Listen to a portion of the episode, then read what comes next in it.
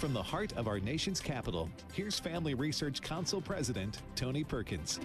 Well, hello everyone, and welcome to Washington Watch. Coming up is a new left-leaning coalition government coming together in Israel. Yair, Yair Lapid and Naftali Bennett announced an 11th hour deal last night that could be the end of Benjamin Netanyahu's historic 12 year run as prime minister. We'll get more from CBN's Middle East correspondent and bureau chief Chris Mitchell, who'll come live from Jerusalem. And, uh, and unable to convince Americans with their often conflicting words and actions, the Biden administration is trying something else to persuade Americans to get the COVID 19 shots. The president announcing a month of action in trying to get Americans to take the COVID shot. He also announced that he assigned Vice President Harris to lead a quote, we can do this vaccination tour. I'm assuming he hopes it'll be more successful than her efforts in solving the border crisis, to which he assigned her as well. We'll talk about it with Ohio Congressman Warren Davidson a little later in the program. And did U.S. funding go to the Wuhan lab in China for the purpose of creating biological agents like COVID 19? We'll talk with Asian expert Gordon Chang here on Washington Watch.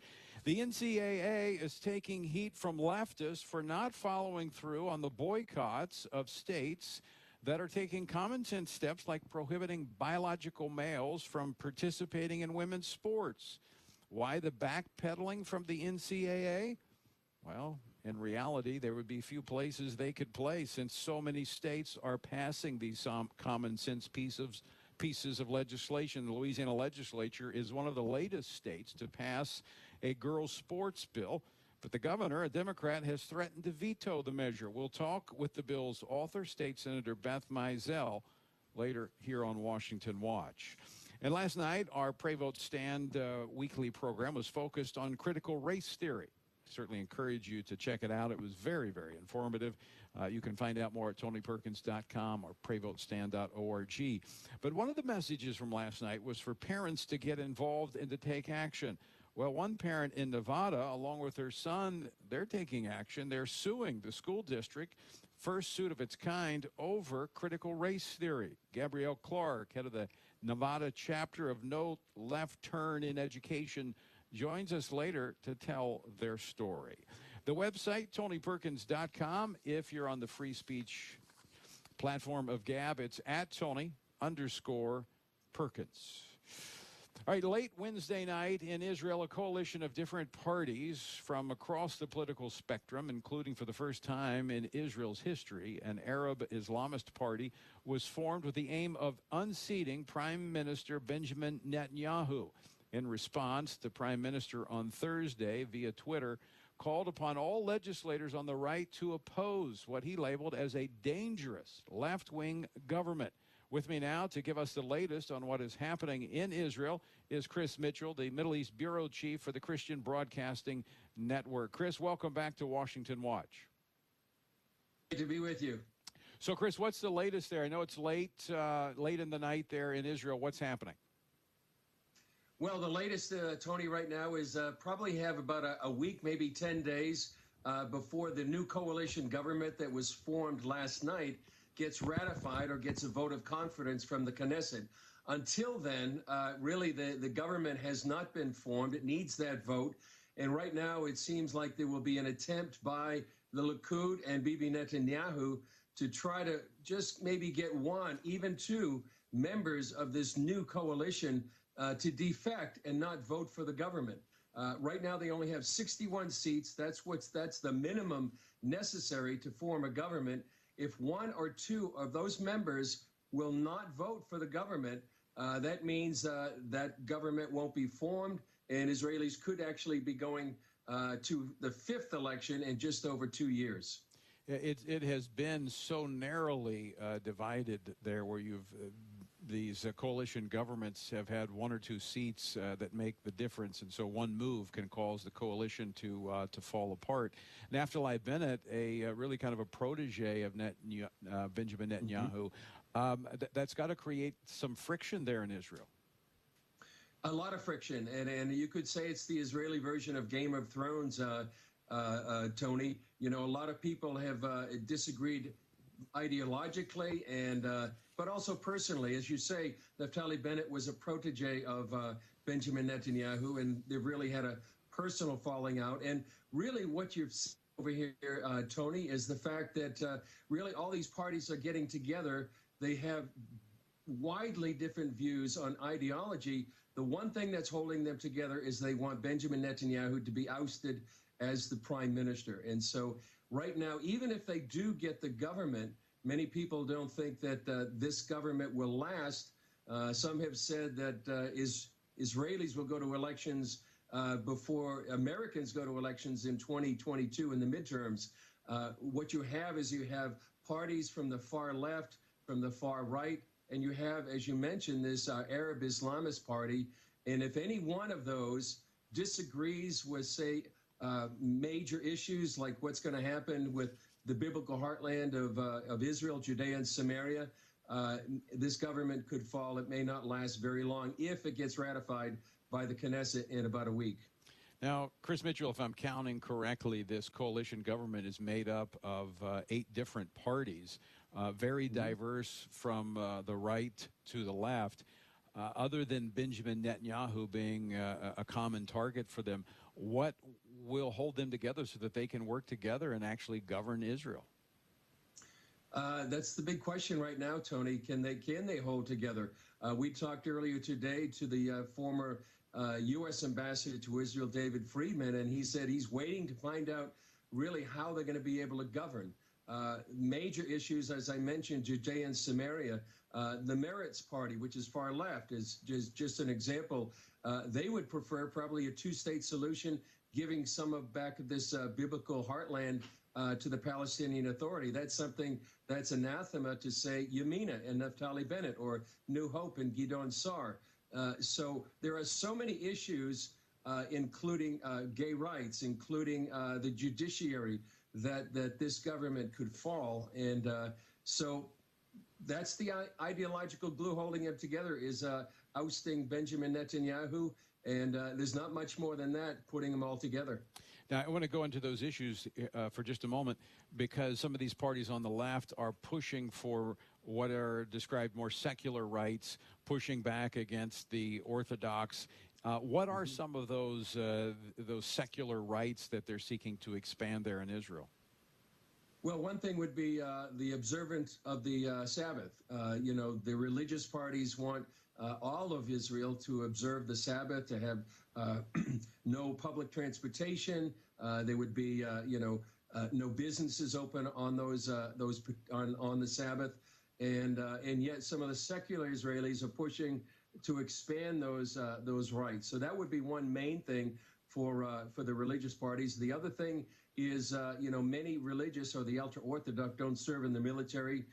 That's been a source of contention for many years here and uh, some of the secular Israelis would push more for the ultra orthodox to serve in the uh, in the IDF in some form. So these are all contentious issues, and uh, and all meaning that uh, that whether or not this coalition uh, government can succeed.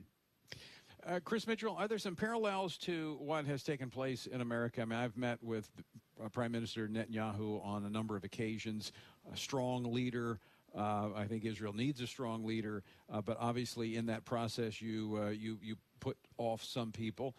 Uh, he's kind of like, uh, in many ways, Donald Trump that attracts a lot of opposition, and, and a lot of people were opposed to Donald Trump, especially in the media and the establishment. Is it a similar situation there in Israel? I would think so, Tony. In fact, uh, the media has attacked the Israeli media, that is, has attacked Benjamin Netanyahu for many years much like uh, the media in the U.S. attacked uh, former President uh, Trump. The same thing with uh, part of the institutions, at least the contention of some people that support Benjamin Netanyahu is uh, believe that the police and the judiciary have really come against him. Right now, he's facing three indictments for bribery, breach of trust, and fraud. Uh, those those trials have actually started, and and many people that support Netanyahu, he calls it himself a witch hunt uh, that uh, so this is very similar to what uh, Benjamin former President Donald Trump has gone through exactly what uh, Benjamin Netanyahu is experiencing right now. Do, do, you think, Chris Mitchell, what happened here in the United States with uh, this lurch to the left with our government had an influence on Israel? Uh, yeah, to a certain extent, uh, I think I think it did, uh, uh, Tony, and I think the that's probably why you have some of these parties getting together that uh, and, and Yair Lapid has really been heading this uh, this drive to get a coalition.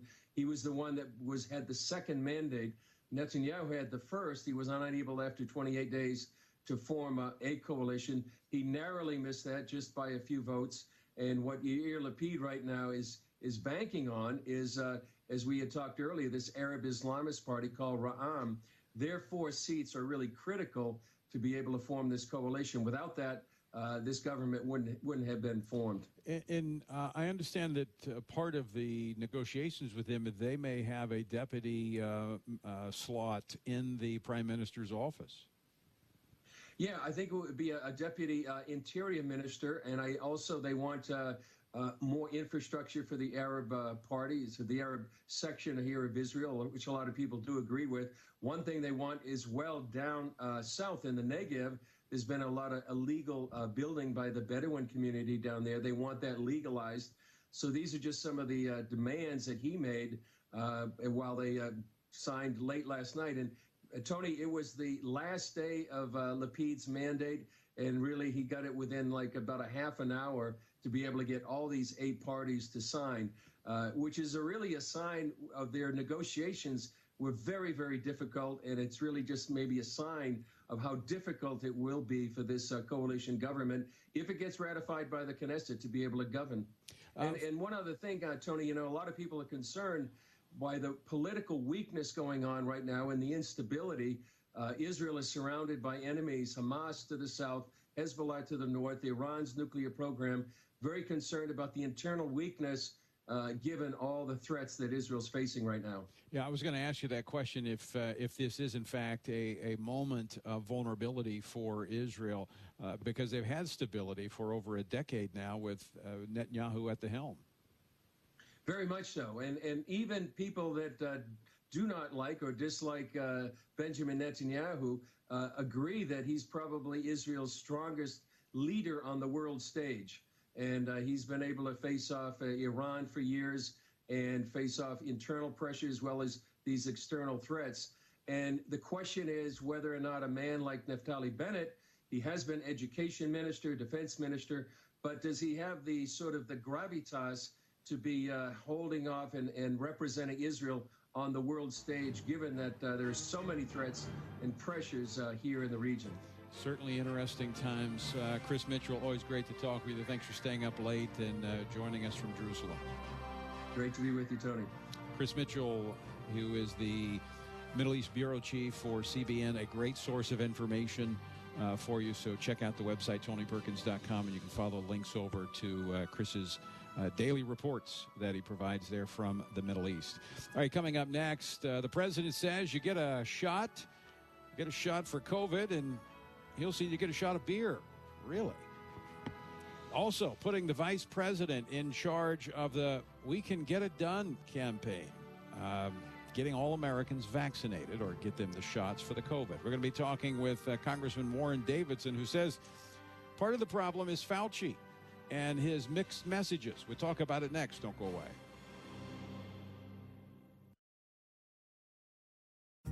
In our culture today, some believe that one's sex is assigned at birth. This belief is anti science. Sex is always objective and observable at birth. In recent days, there has been a push against the scientific understanding of human anatomy, and it is harming the lives of the next generation. The staggering growth of transgenderism has left children vulnerable to life altering procedures, such as puberty blocking drugs, cross sex hormones, and irreversible surgeries. These procedures should not be allowed to interrupt the development of children and irreversibly alter their bodies. Family Research Council actively recommends and supports the Save Adolescents from Experimentation Act, also known as the SAFE Act. This legislation would protect the vulnerable from experimental procedures that cause physiological trauma to minors dealing with gender dysphoria. To learn more about the SAFE Act and why you should support it, visit frc.org slash safeact. Are you teaching your children a good work ethic? Your job might be hard, and you may have difficult people to deal with every day, but the Bible says you should be honorable in your work. Listen to 2 Chronicles chapter 34 verse 12. And the men did their work faithfully. God blesses the person who is faithful to the task and has a heart of gratitude. The old saying, idle hands are the devil's workshop, is proven true. By working hard and being grateful for your job, you are living an example of faithfulness for your family. You know, even small children can learn the benefits of work. Give your children chores to do. Thank them for jobs well done. Ask them to tell you why work is important to your family. Remember, one way to please God is to be a faithful worker who is helpful and grateful. Learn more about the ministry of Jerry and Becky Drace, including evangelism with integrity, devotions, articles, and more at hopeforthehome.org.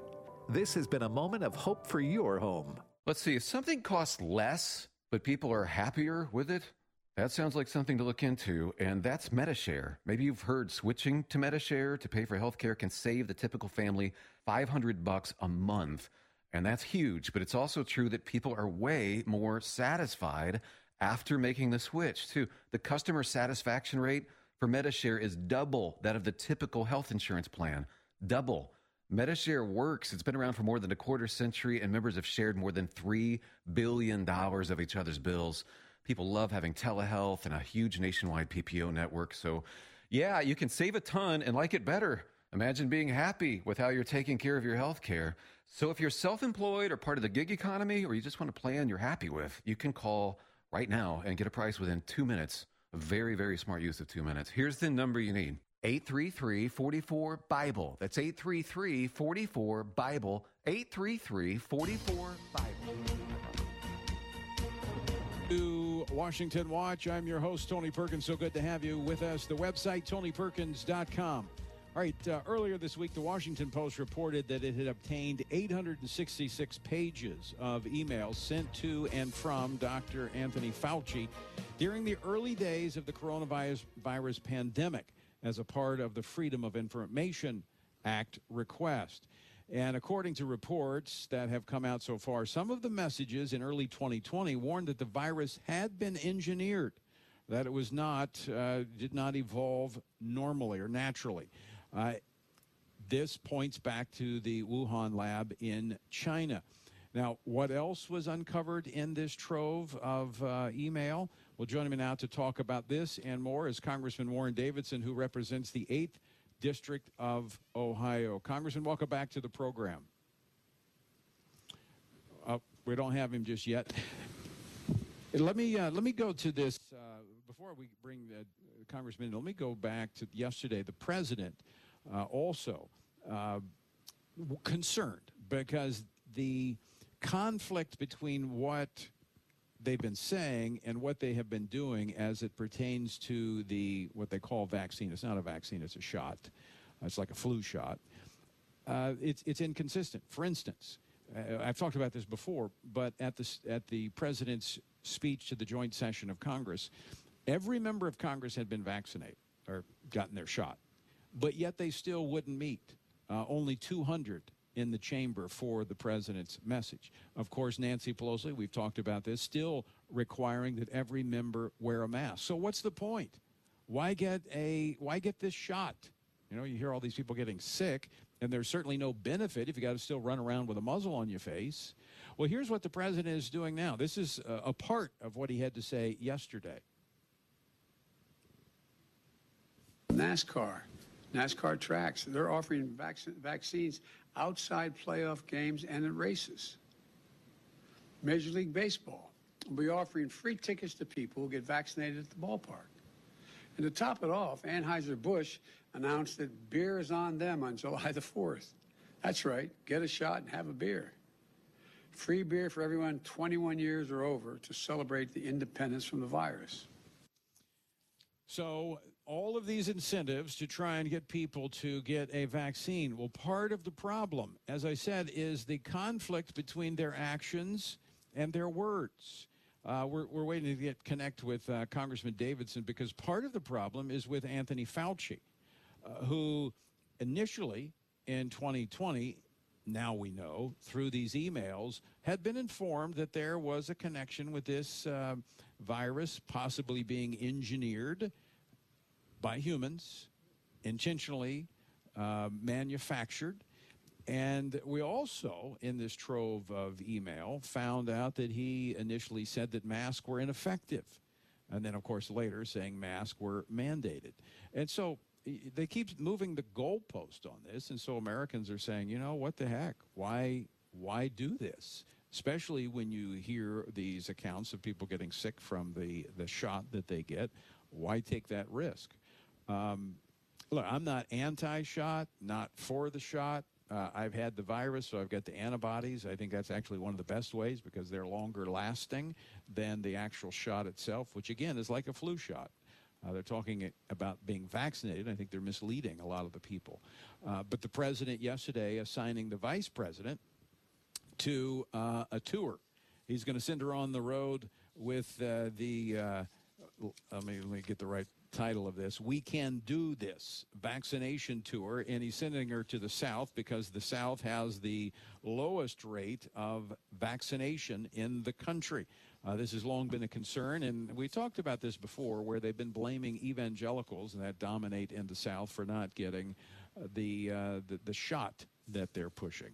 Well, again, uh, it goes to the fact that we have uh, the Mess, these mixed messages that are coming out from Washington, D.C. All right, I think we have uh, Congressman Davidson now. Uh, Warren, uh, are you there?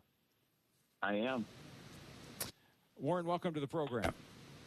Uh, great talking with you, Tony. Well, uh, let's uh, let's start with um, your call for Anthony Fauci to be removed. Yeah, I mean, look, uh, we created a bill that you know uh, Fauci's incompetence requires early dismissal, the Fired Act, uh, and look, I, I, get it that Speaker Pelosi probably isn't going to give, give us a vote on that, but the point of it is, it is time for him to be fired. It's probably long past time. But every day there's new revelations that show, frankly, not even just incompetence at this point, but dishonesty. I mean, he came in and spoke to Senator Rand Paul before the United States Senate, made it seem like, what do you mean gain of function? I know of nothing about this. And then he comes out days later and says, well, you know, now we look at emails that say, you know, he was deceptive about, uh, you know, his knowledge about the uh, the origins man-made origins of the virus and the link to the Wuhan uh, Institute of Virology. Uh, he really should not be on the United States payroll. Did, did he perjure himself in that committee? Well, I mean, I'm I'm not a lawyer in the strictest definition of the sense perjury, but I can tell you, to me, it seems dishonest. I know at West Point we'd think it was an honor code violation. What was most surprising for you in these uh, 866 pages of emails? I know you haven't gone through all of them, but what was the most surprising? Well, the idea that there were clear uh, references to knowledge about the man-made um, origins of the virus. Like the, they were out there talking about cover stories for the wet market. Frankly, he was defending the World Health Organization, uh, talking about President Trump as if he was you know, betraying our, uh, you know, duty to public health to fund this organization that has provided cover for China instead of getting to the truth, which is what the World Health Organization should do. And and uh, and and so Fauci's been an apologist for all that, you know, perhaps for motives. I don't know. Uh, I hope there's a good, thorough investigation. But in the meantime, we should get off our payroll. Yeah, I, I, I would agree, and I would think that that momentum uh, to support that will build uh, as more people look at what uh, Mr. Fauci had to say. Warren Davidson, thanks so much for uh, joining us. Great to talk with you. Always an honor, Tony. Thank you. And uh, and by the way, I spoke to uh, some folks in the White House that had been in the, the Trump White House, and uh, Dr. Fauci had not informed them of some of this information that he had last year. All right, coming up next, we're going to continue to look at this. A gain of function, what is that? Why does it matter? And was the U.S. funding what was going on in the lab there in China? We're going to talk with Gordon Chang, Asian expert and author, next here on Washington Watch. Don't go away.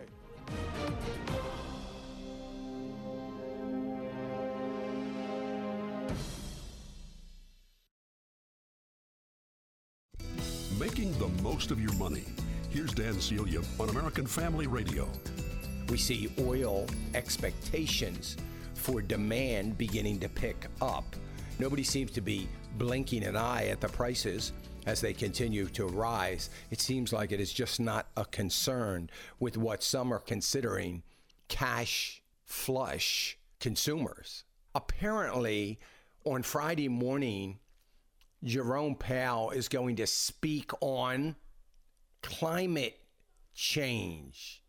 Jerome Powell being lured in to the globalist concern to begin to instill, be it gradual, the gradual instilling of fear in reference to climate change is likely to stick far more than knee jerk reactions.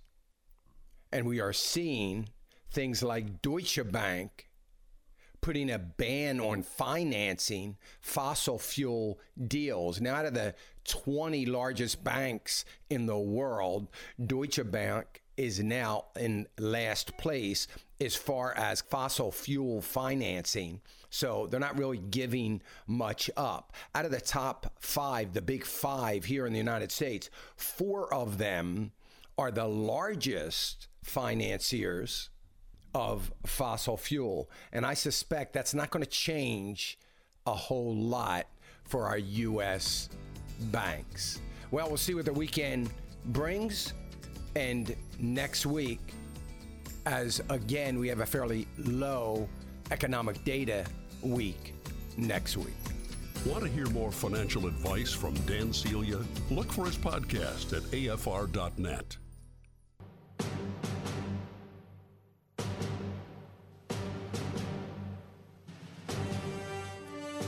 This is Washington Watch. I'm your host, Tony Perkins. So good to have you with us. The website, tonyperkins.com. All right, last week, President Biden announced that he had asked the U.S. intelligence community to redouble their efforts to collect and analyze information that could bring us closer to a definite conclusion as to the origins of COVID 19. And they are to report back to him uh, within 90 days. Well, my next guest says we don't need to wait 90 days to get a highly politicized report from people who have gotten it wrong on China consistently over the decades. Joining me now with more is Gordon Chang, author of The Coming Collapse of China, the Great U.S. China Tech War. He can be found on Twitter at Gordon G. Chang. Gordon, welcome back to the program. Thank you so much, Tony. All right, let's start with this um, gain of function. I want to go back to the fact that uh, it appears the U.S. was actually funding the operation there in Wuhan that was, as you described, weaponizing this virus. Is that true? It certainly is true.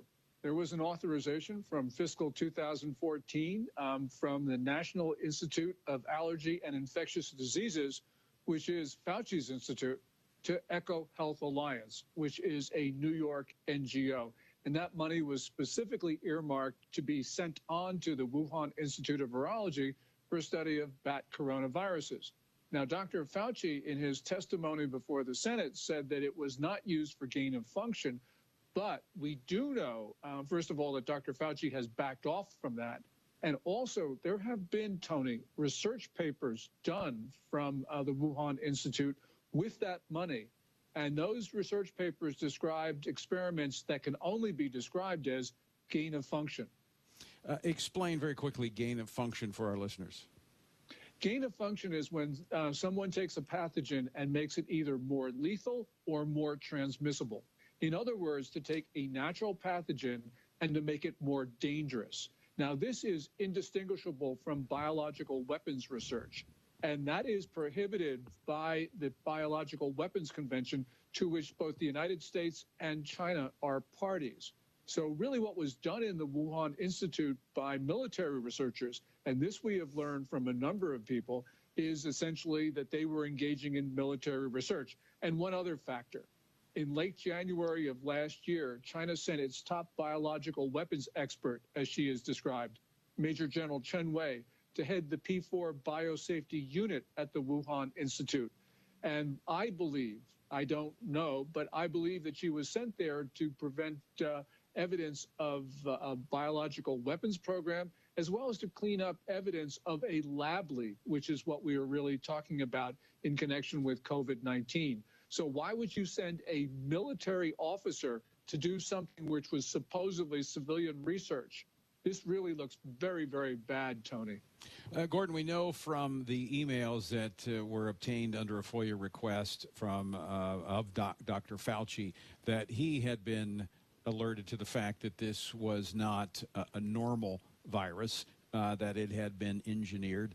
Uh, the president saying he's giving the intelligence community another 90 days. I mean, do, do you think that the, the administration would actually release the information that would suggest uh, that uh, China had engineered this virus? Are they sitting on this information? I think they are sitting on this information. We know that the Trump administration declassified information on January 15th of this year. That was in the State Department's release. And they obviously have more information because Trump officials have talked about things which have yet to be declassified. So uh, I believe that the U.S. intelligence community now has information that we could use.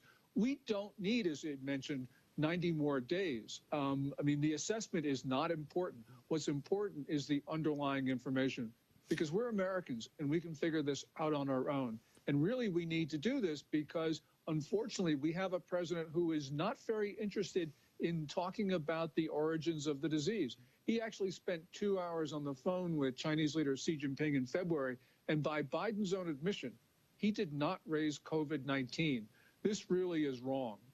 Well, Gordon, if this happened on this occasion, and let's say following kind of the line of reasoning here, let's say there was an accidental release of a virus that had been engineered, what if there was an intentional release of a virus? I mean, should we not know what China is up to? Well, we certainly should. Um, for, there's a number of different issues. First of all, was this an engineered pathogen? Was this pathogen, if natural, was it stored at the Wuhan Institute of Virology? But the most important thing of all is something that we know 100%, Tony.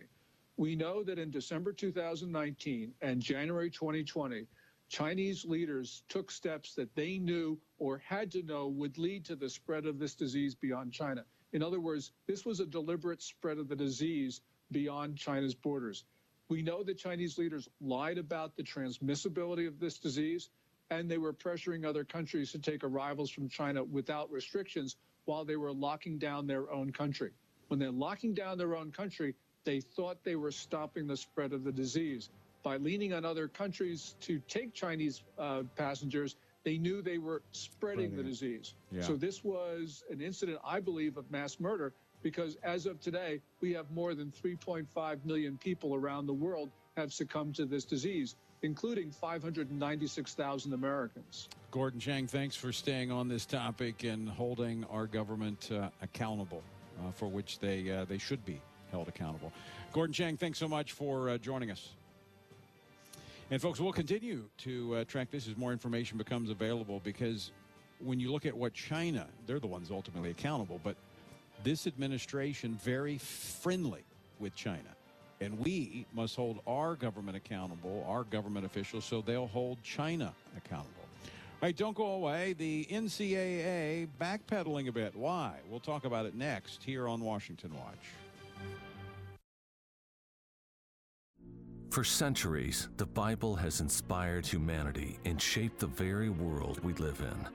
But how do we know this book is the Word of God and not merely the words of men? What we believe about the Bible is based on what we believe about its source. The God who speaks explores the evidence of the Bible's inspiration and authority through some of the world's most respected biblical scholars. We have essentially a dual authorship. So it's true to say that Paul wrote Romans. It's equally true to say that God wrote Romans. He says, We saw this. And that sets the Bible apart from almost everything else in the ancient world and its religious pantheon of gods and goddesses. The God Who Speaks is a feature length documentary from the American Family Association.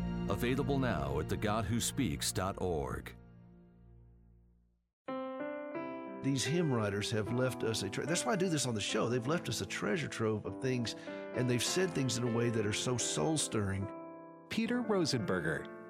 We understand that he is sovereign over all of these things and even the most distressing things that we're dealing with as caregivers, he's still sovereign over this. Find encouragement Saturday morning at 7 Central on Hope for the Caregiver on American Family Radio. Hi, this is Pastor Robert Morris. I'm often asked, How do I grow in my relationship with the Lord? How do I hear God? What is God's plan and purpose for me?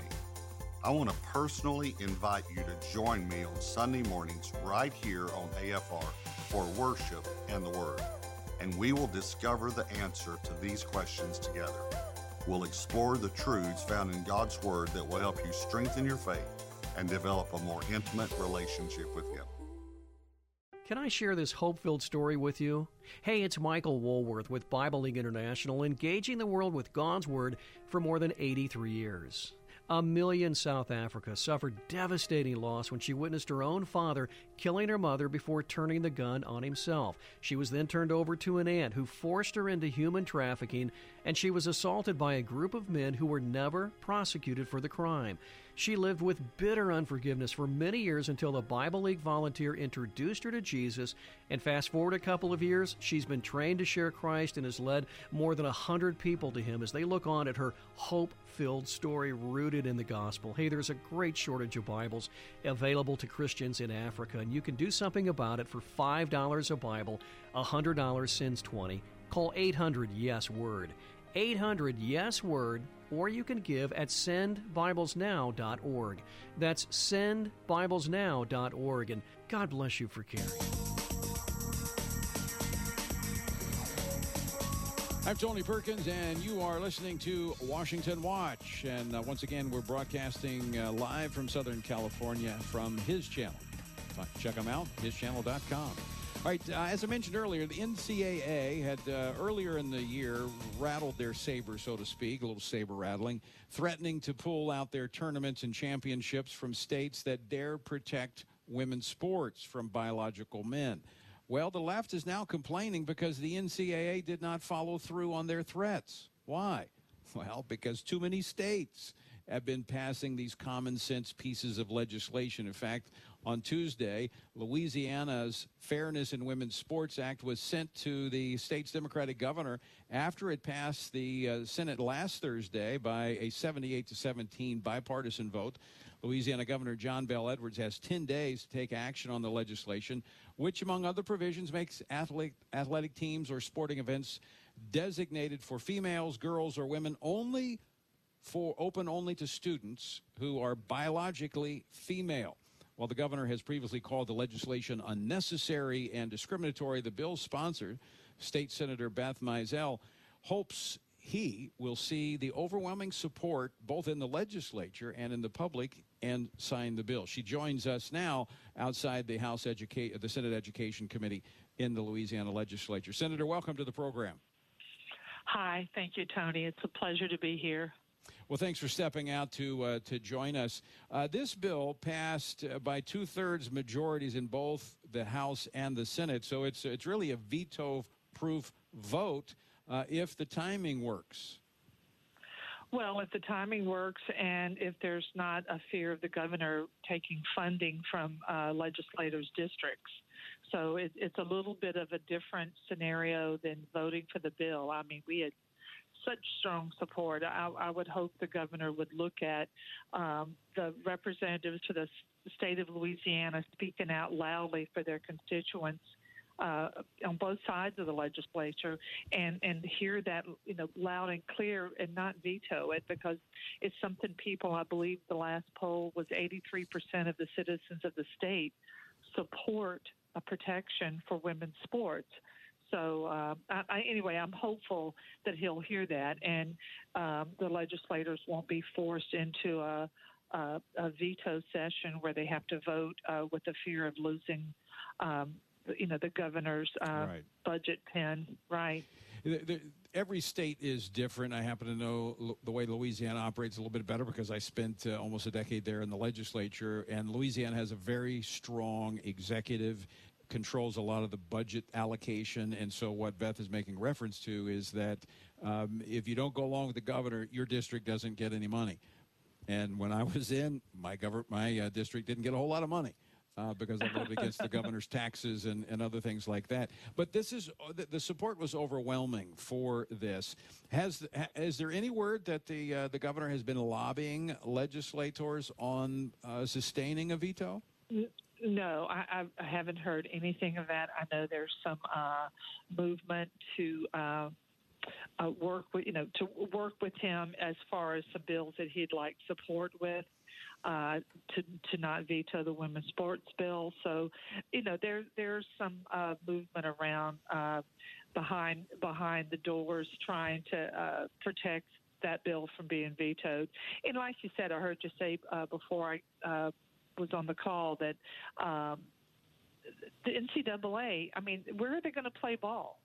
I mean, they they there's too many states standing up for women's sports um, to to basically boycott all the states that that have put this into effect. So I'm hoping he'll realize that because I think what he wanted to um, to use was the economic uh, problem, and that's and that's apparently not going to exist. Right. I, I, read where New Orleans tourism officials have said the legislation could damage the state's economy. Sports leagues, business groups, and other uh, conventions would show a willingness to boycott the state. But what we have found, uh, Senator, from other states like North Carolina uh, that and Georgia, that uh, you know, if you if you hold your positions, they ultimately realize they cannot defeat you. And uh, North Carolina continues to have one of the strongest economies in the country with more and more people uh, moving in, more businesses moving into the state. So that, uh, that excuse has been used many times, and it's, it's really worn out. Uh, I think people appreciate the stand that you're taking and doing what is right not what uh, you know the business community that has been consumed with this wokeness is calling for. well, I think it, it goes back. I'll have discussions with colleagues. I don't know when it became popular to take away opportunity from one person and give it to someone else. I mean that that's not the way opportunity is supposed to work. You know, you create your own success story, not by taking it from a generation of women that have worked really hard to get to the level of athletic ability that they've reached, and to pull that away in in, in, in such a way, it it makes no sense to me. So uh, that was that was the um, premise for the bill that we stood by because that was exactly what, in my mind, the bill was about. Um, women have worked really hard to get to a, scholarship level, and to have uh, that taken away by someone who is biologically uh, different and and and more physically able to outrun a woman it it just it's it's not the way things should be working. So i think my colleagues in a bipartisan way tony i mean we we had it in both houses a bipartisan support of the bill and i think it was clearly you know standing for women so that's um, that was the message and i think people understood it that way it was not um, there was nothing uh, discriminatory in the way that we approached it. Uh, Senator Mizell, final question for you. Uh, what, if anything, can uh, folks in Louisiana, we got a lot of listeners in Louisiana, what can they do to help you out at this point? I, I think let their representatives or senators know so that if we do go into a veto session, uh, they, they know that they have support back at home to, to override that veto. I'm, I'm hoping we don't get to that. But in, in the case we do, we're going to need some strong resolve to support the legislators taking a hard stand. It's never, you know, I think what there's been one veto override. Right. I, I, I had never even been told that, so I'm, I'm hoping we don't go there. So uh, it's very that, difficult. I think, yeah, and I think for uh, folks over here to know that their folks back home back them up is is going to mean a lot when they get to situations like that. All right, we'll certainly do it. We'll encourage people to uh, to call their legislators. Senator Mizell, thanks so much for uh, joining us today, and uh, and thank you for your hard work on this. Well, thank you. Take care, Tony. Come back to. Louisiana. I certainly will. Senator Beth Mizell of uh, Louisiana. the author of the girls' sports bill there in uh, the Bayou State. All right, uh, and by the way, if you are in Louisiana, you can call your state legislator. I think uh, I think the number is 342-6945, area code 225, if I recall correctly. 342-6945. If it's wrong, I'm sorry. Uh, doing that by memory. But you can call your state legislator and, uh, and, and encourage them to stand with women's sports and, uh, and not yield to the pressure from the left or from the, the governor. All right, last night in our Pray Vote stand, uh, and I encourage you, if you didn't see it, to uh, check it out. You can go to tonyperkins.com or just go to prayvotestand.org. But we talked about critical race theory and lots of good information in that. But one of the things that was a focal point of almost all of our guests was that we needed parents. Parents had to take a stand on this. Well, uh, I, I want to bring you uh, a parent who is taking a stand along with her son uh, and actually filing a lawsuit against the school district in Nevada uh, for forcing this. And actually, uh, well, I'm going to let her tell their story. Gabrielle Clark, she heads the Nevada chapter of No Left Turn in Education. Gabrielle, welcome to Washington Watch. Thanks so much for joining us. Thank you so much for having me, Tony. Uh, let me just ask you to tell the story for our listeners. What took place with your son? Well, he was taking sociology course, and he was required to list his identity and attach signified identities and um, of, of, of oppressor or privileged. And that was wrong. I mean, that is a violation of his civil rights, and we took action. And I understand that uh, he did not want to participate in this, and this affected his uh, his grade uh, because uh, you said, "Hey, we're not going to participate in this." Initially, they tried to um, give him a failing grade for not participating in the class, and that would have um, eventually caused him to uh, not graduate. But they have since changed course on that position, and they've allowed him to opt out of that class, and thereby allowing him to graduate. But, but you've you not know, stopped. This, this whole situation should never have happened. So we're pressing forward because we want this adjudicated. What are you hearing from across the country, or are you hearing from other parents? At No Left Turn, we hear from parents all over the country because our situation is not unique. Um, our situation is happening all over the country in every school in America, no matter whether you go to a private school, public school, charter school, parochial school. It is happening everywhere. And parents just don't know what their children are being exposed to. And at No Left Turn in Education, we get those cases and we get those parents and we find them help. What has been the response uh, from the local school in interacting with the school uh, officials? Well, initially, like I said, they wouldn't give us any relief. And so we had to um, take action. And ever since then, we've been powering through to make sure that this um, that our that my son gets justice and that uh, this doesn't happen to any other children. What would you, uh, Gabrielle? What would you recommend or say to other parents? And number one, what do they need to be looking for, and what conversations they need to be having with their children to determine whether or not this is happening in their schools? Well, unfortunately, um, this is something that you probably can't get from your children um, because these are they're in these these schools are in positions of power and authority, and your kids don't know that they're not that they're doing something wrong. So it, it doesn't seem like it would be wrong to a child. So you don't know that this is going on until you get FOIA requests to find out where the curriculum is coming from and what is being taught exactly in the curriculum, unless you look at it. And um, they're spending hundreds of thousands of dollars on this kind of curriculum all over the country in your school districts and in your schools. So you look on the No Left Turn website, and it there's there are um, there are ways to find buzzwords, and there are ways to get FOIA requests to find out exactly what is going on in your school. Uh, Gabrielle, it's amazing to me. You know, I remember the days when a parent would just go down to the school, have a conversation with the teacher. You would just ask, "Hey, how, how's how's Junior doing? Uh, what's he studying right now?" And the teachers would, uh, you know, willingly have that conversation. The fact that you have to use a legal means. Uh, first, just a FOIA. I mean, that's that's actually legal. Requesting a Freedom of Information Act request, having to use that to get the information about what your child is being taught is the first indication that we have a major problem. We do have a major problem because these people are doing this under the cover of darkness, and they're also doing it um, knowing that even if you find out what's going on, and even if you complain, that chances are you're not going to do anything about it because you're afraid. Well, well, you need to stop being afraid. There's there are parents out there who have these kinds of things going on, and you need to fight for your children.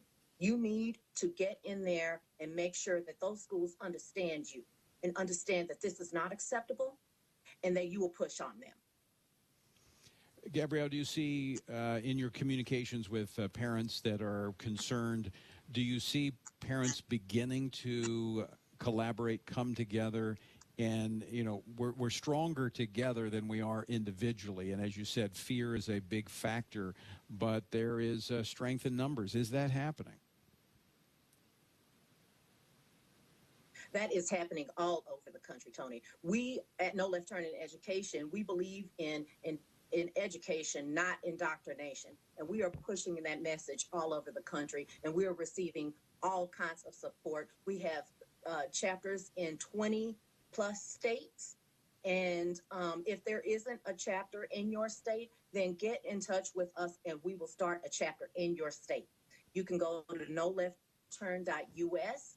And if you do find yourself in a place where you are too afraid, you're afraid of being canceled, you're afraid of your children being um, retaliated against, then please support those of us who are fighting. Mm-hmm. Because we, I mean, one of the reasons why fighting is so difficult is because they make the expense just enormous. Right. I mean, for your requests, I think one of the parents uh, had to spend seven hundred dollars on FOIA requests to get to get the, the, information that she wanted, and you have to be so specific. Then right. you have there's so many barriers that have to be crossed. You're absolutely so, right. Gabrielle, we're going to have to leave it there. We're out of time, but I'm going to encourage people to check out your website and uh, make uh, use of the resources that you have available. Thank you for standing up. And uh, as we say, courage breeds courage. Thanks for being courageous. Thank you so much for having me. And folks, thank you for joining us as well today. I want to encourage you check out the website tonyperkins.com. Lots of resources there for you and do exactly what Gabrielle said. Stop being afraid and stand up. Stand up for your children. Stand up for what you know to be right.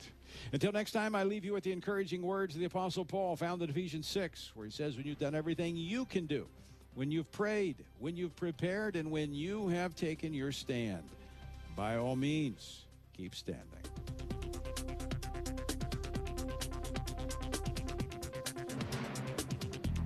Washington Watch with Tony Perkins is brought to you by Family Research Council and is entirely listener supported.